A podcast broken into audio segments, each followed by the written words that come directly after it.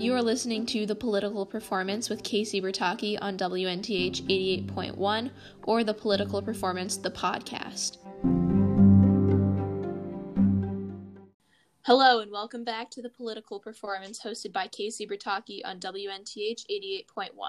This is a weekly debate and discussion show covering multiple different national and global political issues. My name is Casey Bertaki, and I'm the host of this show. Each week, I'll have one or two guests on my show to discuss or debate a certain topic. If you're interested in coming on the show, please email me at thepoliticalperformance at gmail.com. While the political performance itself is not a politically biased show, our guests will be sharing their opinions. There are multiple sides to every issue, and the political performance does not endorse or side with any particular views. With that being said, let's get to the show.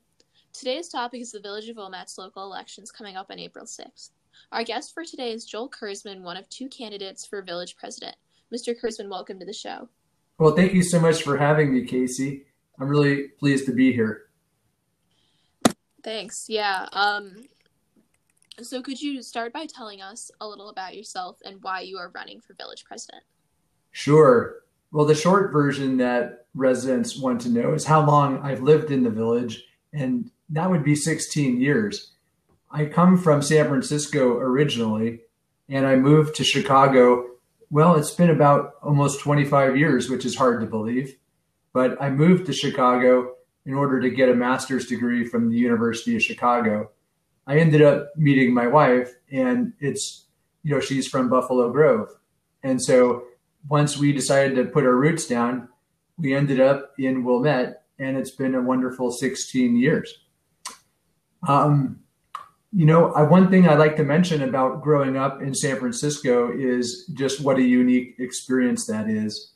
And I think it's kind of relevant right now to discussions around diversity and our newfound appreciation for diversity. Probably should have always been there, but I think it's getting more attention now. But growing up in San Francisco, it was a much different place than the tech hub that you might know it as now growing up in San Francisco in the 70s and 80s, you know, I was rarely around people who were just like me. It was definitely a melting pot of different people and different cultures. And I feel like that is actually really good experience, good life experience that would help me be make Wilmette a more welcoming place. So that's just a little bit about me. Why am I running for village president? Well, there are a lot of reasons, but it starts with just having an ethic for public service. It's always been something important to me. Something that I haven't mentioned in my bio so far is that, like growing up, my parents had a etching of Dr. Martin Luther King Jr. and Malcolm X over our fireplace.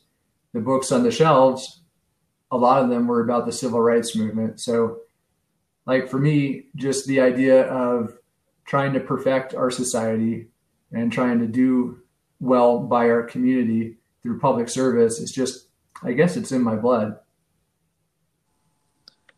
Um all right. So what is your experience so far with local government specifically in wilmette? So i've served on the village board of trustees for four years now and i've had a really good experience there. I feel like i've been very productive and that's sort of the track record that I'm running on for this potential next step to serve as village president. Um, okay. So what as a village uh, trustee, what would you consider to be some of your biggest accomplishments? Well, that's a great question. I ran 4 years ago on a platform on four issues and I feel like I've more than delivered on them. Those issues at the time were pedestrian and vehicular safety, stormwater management, transparency and public engagement, and intergovernmental cooperation. On those four issues, I could point to just a good number of successes. On pedestrian and vehicular safety in particular, that's one that I really try to highlight quite a bit because, and I'm I would love feedback if at some point in this podcast you open this up to to um, questions from from other students. But the way I view pedestrian and vehicular safety is so much of the village of Wilmette was designed with the car in mind exclusively. And so what we're doing, and it's not an easy thing to do, is we're retrofitting it to make it more friendly for pedestrians and bicyclists.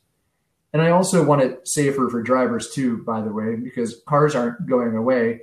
It's just that we want to make the environment easier for a more st- sustainable way of people getting around.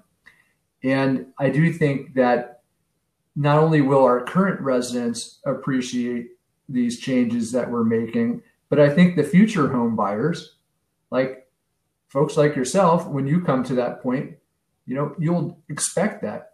If a community doesn't have walkable or bikeable elements, you know, I think people will choose to live somewhere else. So I really view it as a necessary step for the future that we try to make our village more walkable and bikeable. You know, there were some key intersections that we've improved that I think really go a long way in this regard. The Skokie and Hibbard intersection redo, I thought really came out great. I think we also did a great job with the North Bridge, which is more commonly known as the Glenview Road overpass.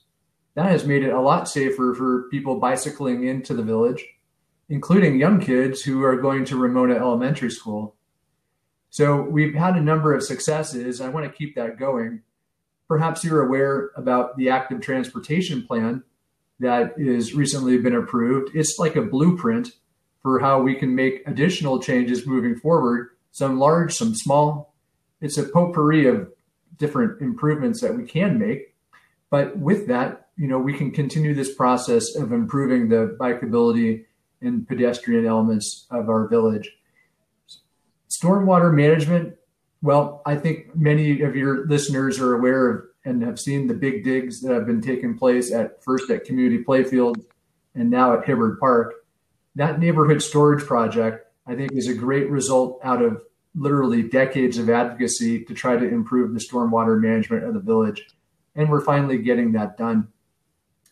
I don't want to keep going on and on because I suspect you have other questions, but I do want to hit on transparency and engagement because I do think the same way that you're trying to engage listeners and other students to be politically active, I have really tried my very best to try to engage the community because a lot of folks will look past local government, instead, focusing on federal government issues, state government issues. Well, you know, some of our community are some pretty high flying people. I mean, we have people who are global, you know, renowned people, you know, nationally renowned people, etc. So it's easy to overlook the local stuff. But I've tried hard to reach out and make people connect to the local issues. Perhaps you know that I have a community newsletter. Anybody can join it by visiting my website, joelforwilmette.com. And in that newsletter, I share perspective about issues. I seek people's feedback. I publish surveys. And that really helps me stay connected with the community. And so I feel like that was another way in which I followed through on my campaign promises. So, of those four issues, I feel like I have a strong track record of delivering on all of them. And that's really the, you know, I guess the impetus, the momentum that I have for running for village president. Okay, so my next question was actually about those surveys. Um, so as a village trustee, you put out surveys to Wilmette residents asking them about their thoughts about certain issues. What specifically have you asked citizens about and how have they responded? Yeah, it's a good question. So some early on when my circulation was, you know, more modest, you know, I didn't get as much feedback, but like one in particular from those early days that I'd like to mention is what are you looking for in your next police chief? I think a lot of what's on people's minds when it comes to social issues is around policing. And I happen to think we have an excellent police force. So none of this is to suggest otherwise. But when we did have an opportunity, when our police chief retired and we were going to hire a new police chief, you know, I asked the community, what, what are you looking for? And I'm thinking about how many communities across the country in recent times would wish that their elected officials would ask. And so, you know, this was well before, by the way, high profile events like the murder of George Floyd. But, you know, I also saw that you know, I didn't really need high profile events to know the importance of some of these topics and the need for community engagement. I've also asked folks their opinion on matters ranging from gun safety to their opinions about the ordinances on minimum wage and earned sick leave. Perhaps a couple years ago, you may have followed that issue locally. I've asked folks their opinion about recreational cannabis. I've asked people their opinion about economic development issues, stuff like that. So, uh, pretty wide ranging topics. Okay. So, um, how do you plan to support local businesses in Wilmette as president? Important question. They certainly have been taking a hit due to the pandemic. So I wonder if you are familiar with our sales tax rebate program. Um, it is an offering that we created. It was like a lifeline until state and federal resources could come in to support businesses that were challenged by the pandemic. Those programs are actually still ongoing. Excuse me. And I continue to support those programs. But one of the key issues that I'm running on, I guess you could call it an area of emphasis for my would be village presidency, is around economic development. I really don't think we've turned over every leaf or every stone, I should say, to drive people to our businesses, both at downtown and in some of our more neighborhood commercial districts. And so the example that I always use is visitors to our lakefront. If you go to Gillson on a weekend during the summer, I really feel like we have not made a full effort to engage those visitors to come visit either downtown or Plaza del Lago or Fourth and Linden. The same would be true of the Baha'i Temple. I mean, what a magnificent thing we have in our community. We have visitors coming from far and wide, and I don't think that we convert folks into visitors. I also think that would help with improving the diversity of our community. The more people that spend time in our community, I think they'll want to stay here. But back to economic development, I also think that we need to try harder in terms of recruiting some minority owned businesses. I feel like that would it's just a win win win proposition where you can create more stakeholding and sense of belonging for more people, um, as well as growing our, our business base. So I do think that from a business perspective, you know, we can drive more people to our businesses. Oh, I almost overlooked one and one thing, and I, I'd like to share, and that is we are the only municipality in the area that is not a member of the North Shore Convention and Visitors Bureau. So that would be a regional effort that brings all sorts of either promotion to or literally brings customers to uh, businesses, and we have not taken advantage of that. So I think we may want to rethink that. And so again, it's about, in my opinion, a real opportunity to be able to bring people to Wilmette. One of the other benefits to that is that would relieve the pressure to kind of build up. Like some people have expressed to me concern about how our downtown is starting to look and feel and lose some of its small town feel.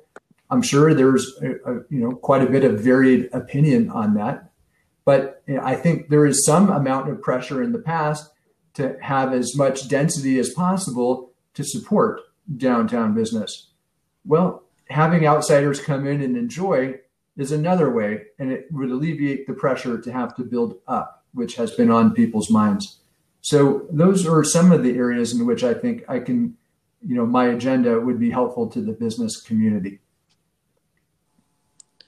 Okay, so what are some of the most important concerns you have regarding the budget and how do you plan to address those concerns while in office? Yeah, it's a great question because that is one of the foremost responsibilities of the village board. And I have to give some credit to our current president for his work on the budget and staff. I mean, really, staff does yeoman's work, and they've put us in a great position to withstand the challenges of the pandemic.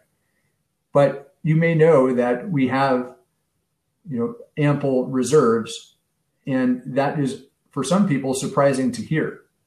Um, you need to have some amount of reserves. You need these, you would aspire to have 30% of your operating uh, budget in reserves because that allows you to borrow for large infrastructure projects, for example, with at your very best rates. You have a AAA bond rating.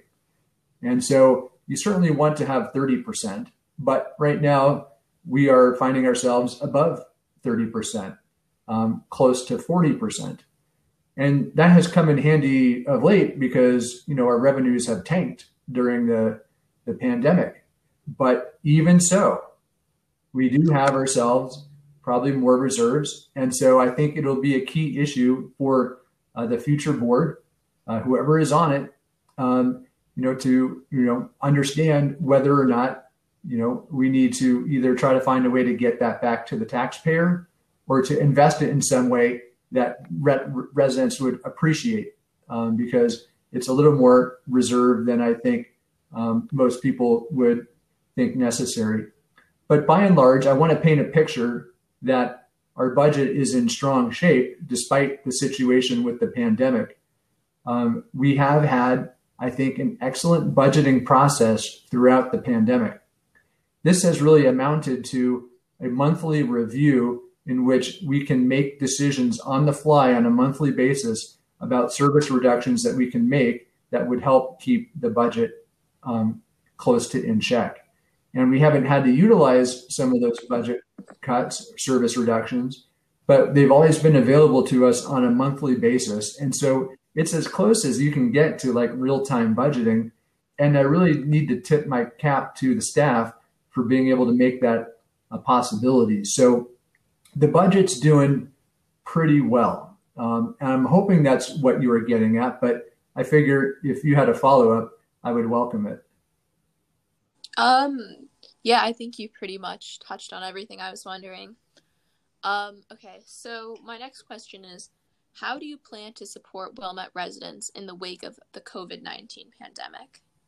Yeah, it's a good question. I think it starts with understanding what is the well being of our residents. And so, first and foremost, what's on people's minds is vaccination, right? I mean, I, I think that is what most people are thinking about because that's the the stepping stone to trying to have a normal normal life again. And again, I got to tip my cap. You know, it's not been an easy thing. It's not happened fast enough. But our village staff has really done some pretty pretty amazing things in terms of, especially the, you know, the the pilot program that is vaccinating people at New Trier West Campus. And you know, I think that's pretty exciting. But the other measure that we have to track and is around the financial well-being of our residents.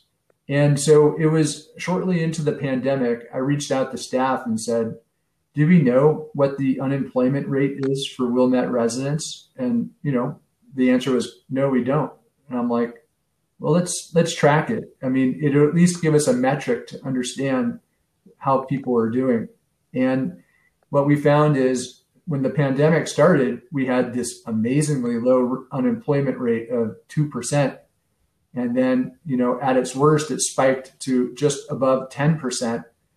And, you know, by comparison to some parts of the area of Chicago or even nationally, that's not so bad. But, like, you know, if you think about it, that's a five times spike over the normal unemployment rate. So we're hovering at around 7% now. So, clearly, you know, we have a ways to go to get back to our, our residents being in the same strong financial footing that they may have been um, before the, the pandemic.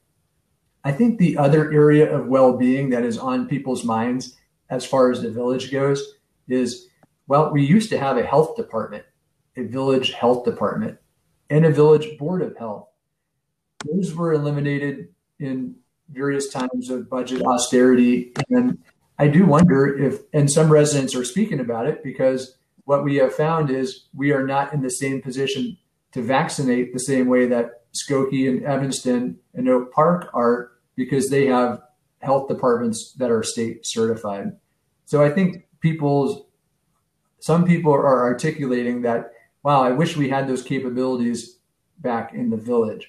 So when it comes to well-being, when it comes to health, you know, I guess a question before us is can the village play a role in people's health or will we continue to fall under the guidance of the Cook County uh, Department of Health? So those are some decisions for us and I think that lands in the in the area that you are asking about community well-being. So, as a follow-up to that, do you do you want to implement a Department of Health for the village of Wilmette? So I feel like more information is needed.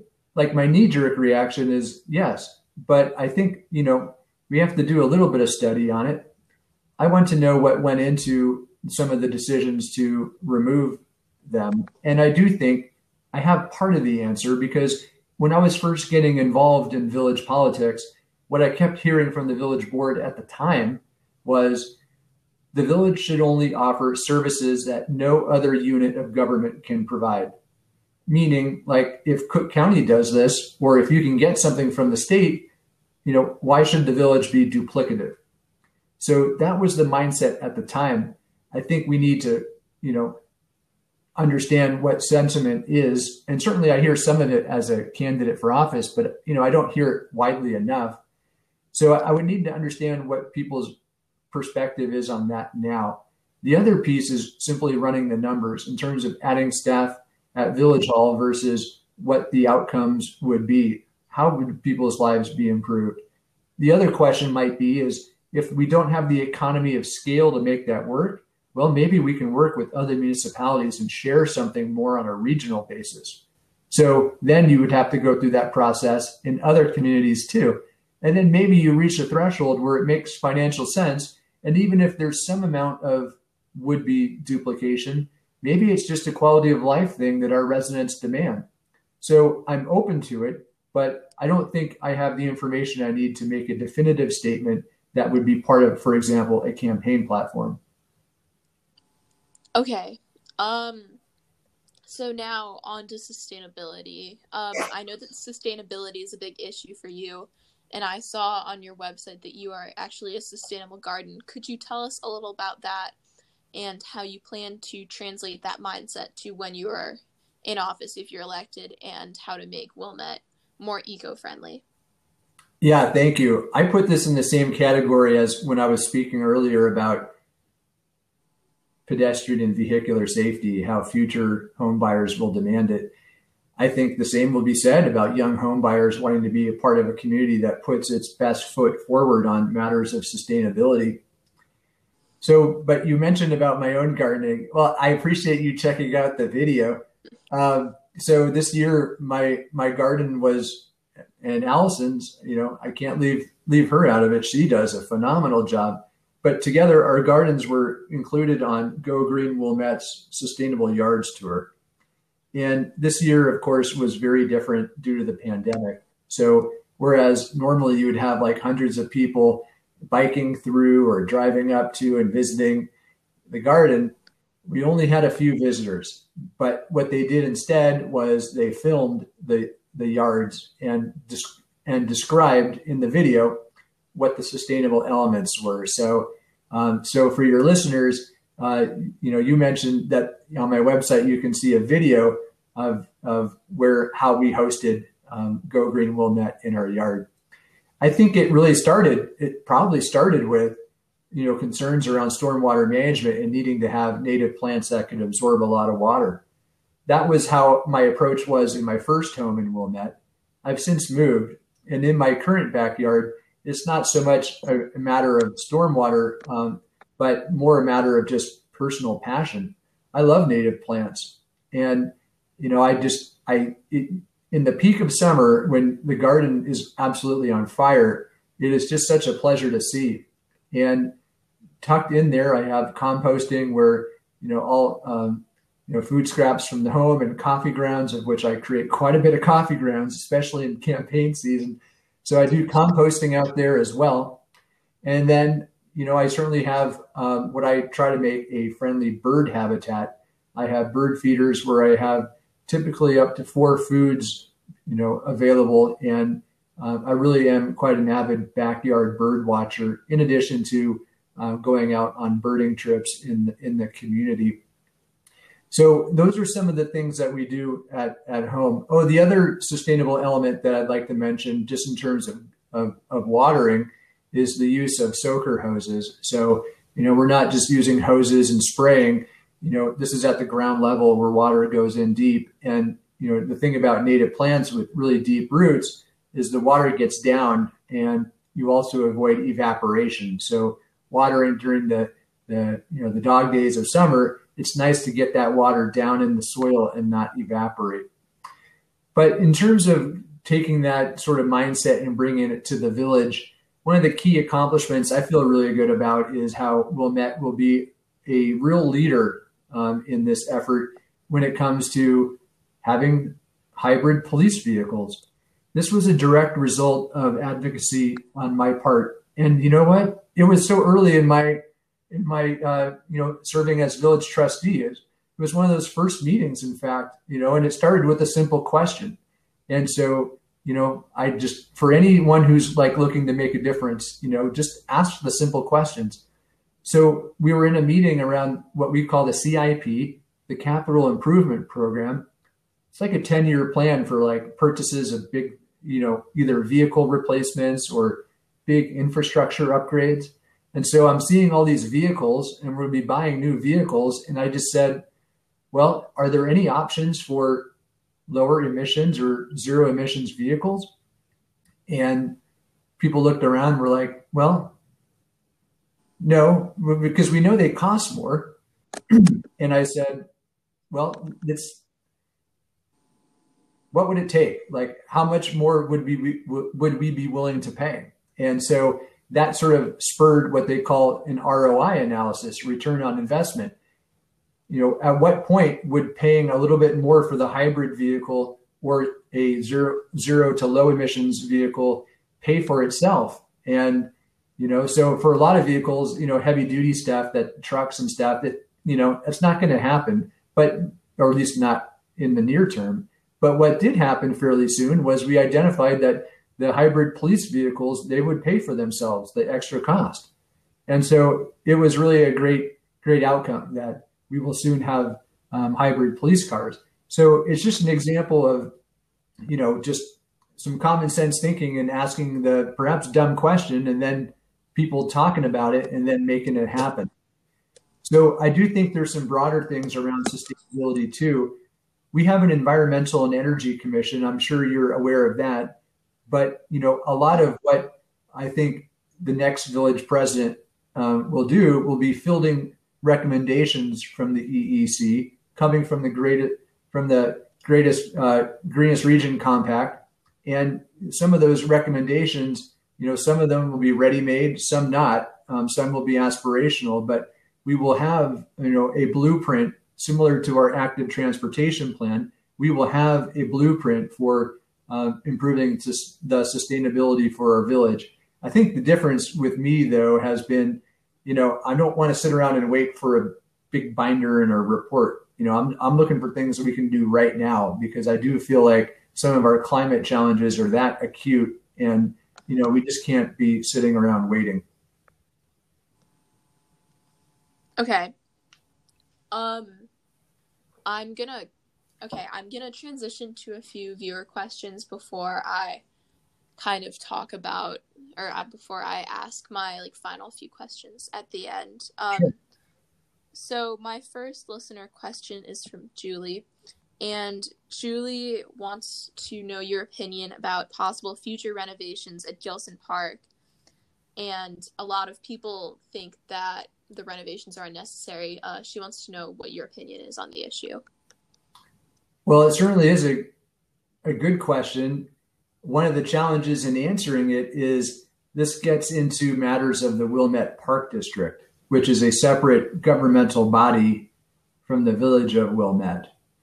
So that's not only an issue that is not the, under the purview of the village, but I do think that you know you you have a race of park board people who are really interested in that and who can speak to it a lot more capably than than me.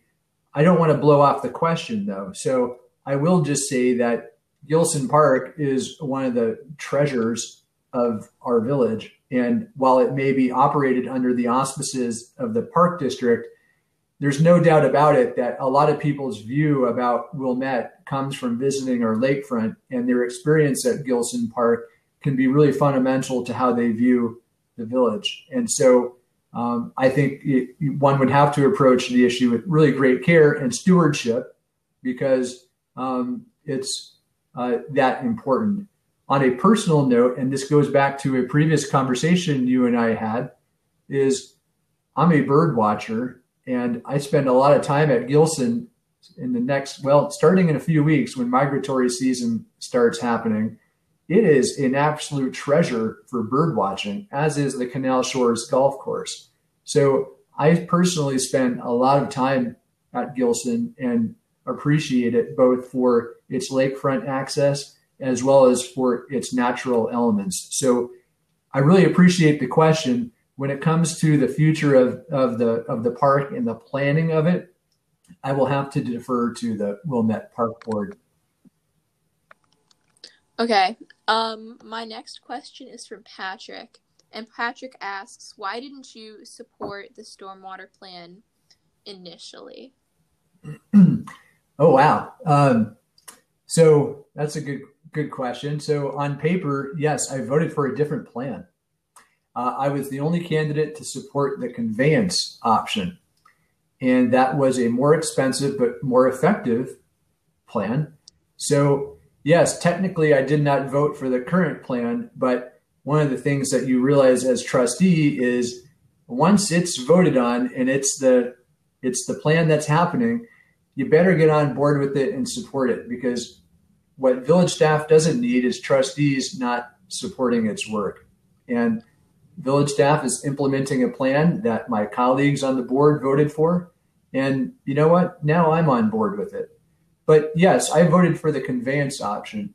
Just so you know what the difference is, and this gets a little weedy, I do think your listeners can can uh, can take it and run with it. Though, is the conveyance option was you take all the stormwater that's pummeling our village and you get it out of the village as fast as you can. The plan is to get the water to the pumping station at Harms and Lake. And if you've seen that little house that's behind the fence at Harms and Lake, that's the pumping station. It goes into the north branch of the Chicago River. So you get the water out as fast as you can. The neighborhood storage project is you store the water in reservoirs under the parks, and then you slowly release it. So it's a different approach. Um, it's it was measured to be less effective, and it had the, of course, the implications of now we're digging up our parks, right? So that's something that has caused a lot of concern, and wouldn't have those issues wouldn't have been relevant with the conveyance option because we would have just gotten the water out. That conveyance option would have disturbed the golf course for I think a couple months, and that was that was the extent of what it was going to do to the parks. So now um, with the neighborhood storage project, you know everyone's upset about you know digging up the parks and then what goes back after you restore the parks. You know I hear talk about concern on things like bathrooms or other types of improvements that the park board is considering. Not and again, not speaking for the parks, but like a lot went into my decision to vote for the conveyance option, but I want people to know that since we made the determination to do the neighborhood storage project, that I'm all in for it. Okay. Um, so my I have another question from Joel, and Joel wants to know um, what uh, your plan is to try to help bring back businesses that were lost during COVID and whether the village can help on those issues, uh, especially since we're seeing a lot of vacancies in uh, Fourth and Linden, Edens Plaza, where there are like a lot of spaces for rent, but those spaces aren't getting filled. Yeah, that's a really good question. Well, all of these questions are good. Can I just pause and say that I'm having a great time on this podcast. Um, and I really appreciate the invitation and to be able to have questions coming straight from your listeners um, is really the icing on the cake. Um, you know, storefront vacancies is not just a loss of sales tax revenue, it, it is damaging to our community's morale. You know, it's one thing to get our head around that retail is changing. We certainly know Amazon and what its impact is doing, but so we can kind of get our head around that. But the thing that we're really also challenged with is when we have landlords with mixed intentions. And in some instances, that can be a, a, a, challenge on its own, never mind the overall business environment. But I do think that we can be more proactive in addressing some of these problematic landlords. Um, I've asked staff to try to work on solutions that remove the financial incentive for people to leave uh, storefronts vacant. Um, in some cases, we know that um, rents get jacked up astronomically overnight. That sort of like pretty much kick people out. And then it's like, what are you doing with the property? Oh, it's nothing. Okay. So we got issues like that. But then you have the higher profile stuff, the bigger spaces that get into more, you know, corporate sort of type issues. And our staff is working really hard to fill some of those high profile vacancies. And it's not easy, but I do feel like we will eventually have some good outcomes. So, for example, what am I doing about it? Well, I have advocated for staff. You know, I have consistently asking the question do we have enough resources dedicated to economic development? What is the outreach to big national retailers that might be able to fill the Carson spot. And for example, one thing that is being done now that I feel good about my role in initiating is we are doing a study that we can pitch to retailer X. I cannot name the retailer, but we pitch to retailer X what is the impact on your business if you put a location at Edens Plaza? What would it potentially take away from your other locations? What would it add? And so that sort of analysis can help a retailer determine, wow, there's a real opportunity to be at Edens Plaza. So that type of study is being worked on and pitched. And so we can only hope that these things will eventually succeed. But again, I just want to finish how I started. And the morale that comes from a storefront vacancy is really tough. Like I do think the community near the Treasure Island location at Ridge and and you know and Lake is I mean I think that drives people crazy. You know, is the paper up? Is the paper down? What's going on in there? And of course, everybody wants it to be a grocery. Everybody wants Trader Joe's, and it just doesn't meet their specifications. So that's sadly not going to happen. But like, I think people, it really bothers people when they drive by. So I do think that you know, a lot of my message that I spoke about earlier around economic development also has to bring in addressing the storefront vacancies. The more that people see vitality and energy in in Wilmette, the more other businesses will want to be there. So once we can sort of turn the tide on it, you know, I do think that you know certain dominoes will, will fall into place. But I think there's also a difficult policy issue ahead of us and that speaks a little bit to the Amazon thing that I raised earlier is is it possible we have too much retail space for what we can support? So that's not for me to decide or any of us. It's I think we have a good path forward on that type of consideration, and that is the comprehensive plan.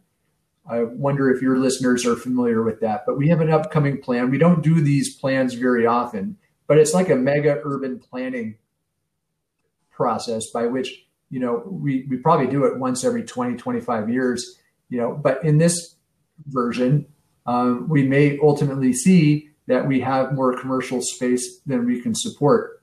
So what do we do about it? Well that might change the the you know our, our understanding about what goes where. I do think we can be creative about this and i would love your listeners to give me feedback on this. I am wondering about at Fourth and Linden, could we create a district for the arts? So, to the extent that we have many different goings ons in our village around the arts, theater troupes, music lessons, etc. What if we could corral them all into one area? What if we branded it, give new vitality to a neighborhood, and see what we can do with it? So it's my way of, and again, it's a pie in the sky idea that may or may not ever stick. But my point is, is in addition to some of the X's and O's around, you know, economic development, what element of creativity can we bring to it and make sure that you know all aspects of our village's vibrancy have a have a place here? Okay uh, i have another question from joel who wants to know uh, about the minimum wage issue. A few years ago where the previous president had accused citizens of um, of boycotting businesses that were not um, that um, were not like paying workers the uh, the county minimum wage and how he had like condemned those boycotts and a lot of people were angry about that. Um, so were you a village trustee during this time? Yes yes i was on the village board. Um, that was one of the most challenging issues before the board. I was the only trustee to support opting in to the Cook County ordinances on minimum wage and earned sick leave. So that I took a lot of bumps and bruises for that. And ultimately, my position prevailed with all trustees coming around eventually. I think I don't recall a boycott though. What I do recall was uh, I know that there was like an honor roll that somebody created, but I'm not really sure how much that really took off. And that was sort of the opposite of a boycott. It was like highlighting businesses that, you know, really were all about like compensating their employees well, et cetera. So a different approach, but I wonder if that's what your listener was was kind of getting at. I do think though that the the issue was challenging and you know it brought out some of the best and some of the worst out of the community because you know i think everybody is, you know has the same desire to have a, a vibrant um, uh, downtown and and and and have residents you know feel supported even it's low wage workers. But you know things did get testy there. So that's definitely something i will always remember about um, my my term on the village board Okay. Um all right. So I just have a few more kind of like final questions for me and then we can wrap it up. Sure. So, Wilmette is celebrating its 150th anniversary in 2022. Looking back at the 16 years you've lived in Wilmette, what have you learned that will help you if you are elected as president? Wow, that's a that's a I would like to put some deep thought into that, but here I am on a podcast with you and I have to answer. Um, I've learned that one of the things I appreciate most about the village are its diverse neighborhoods. I don't know how much walking or biking you might do around the village, but if you really get into the four corners of our village, and we are a large rectangle, um, and then all the different nooks and crannies within, you really see an amazing array of diverse neighborhoods, all with their own unique character. And there's something about that that I feel great pride about. And there's nothing like being a candidate for office and getting out and seeing all of those different neighborhoods. And, you know, that's one of the things that I think I will take away the most um, from um, my my candidacy both four years ago and, and now and I think about the essential character of our of our village is around its neighborhoods, and increasingly, and a more recent thing, our downtown. But that hasn't always been the case. It, you know, I just think that there's just something really special about the neighborhoods of of West Wilmette, and I'm going to guess that you know this has evolved in really fascinating ways over the 150 years. So I guess that's those are my thoughts. All right. So your slogan on the flyer that you've sent out to Wilmette residents, uh, I have it right here, says, "The name on the ballot will be mine, but the voice will be yours." How do you plan to incorporate the different voices and opinions of Wilmette residents in your leadership? Well, certainly um, I would continue what I've been doing for four years, which is always asking the community what it thinks. That engagement piece, you know, is really fundamental to that. And it's some of the best interaction that I have. Something that I would want your listeners to know is when you put out a newsletter like that, you know, and anyone can join at any time, it it is not your little bubble of friends who all agree with you. And so every time I hit send, well, quite honestly, it's it's terrifying because you just never know what you get back. But the exchange is what really matters. And what I find is, and I find it to be a compliment of just, it makes me feel so good when somebody says, okay, I may not agree with you on that, but I support you anyway. You know, I like how you do things. And that is such a compliment because one, we're never all going to agree on everything. The civil discourse is what's important. But when somebody feels that they can, they know you and trust you, you can overcome not having to be lockstep on every issue. And I think that is a key qualification to serve as village president. That I've got the backing from people from all neighborhoods of the village, all points of view, people who are bought into the proposition that they have a voice at Village Hall. And so that's why I frame it that the name on the ballot will be mine, but the voice will be yours and together we can write the next chapter at Village Hall. It's a together thing. And I do think that that message of unity, that message of we're stronger when everyone feels that they have some stakeholding, they have a voice at Village Hall. I think that's what's going to win this election. And it just is really exciting. And so I'm, I'm really glad that you have my, my campaign uh, flyer there. because um, I feel like that message really is resonating.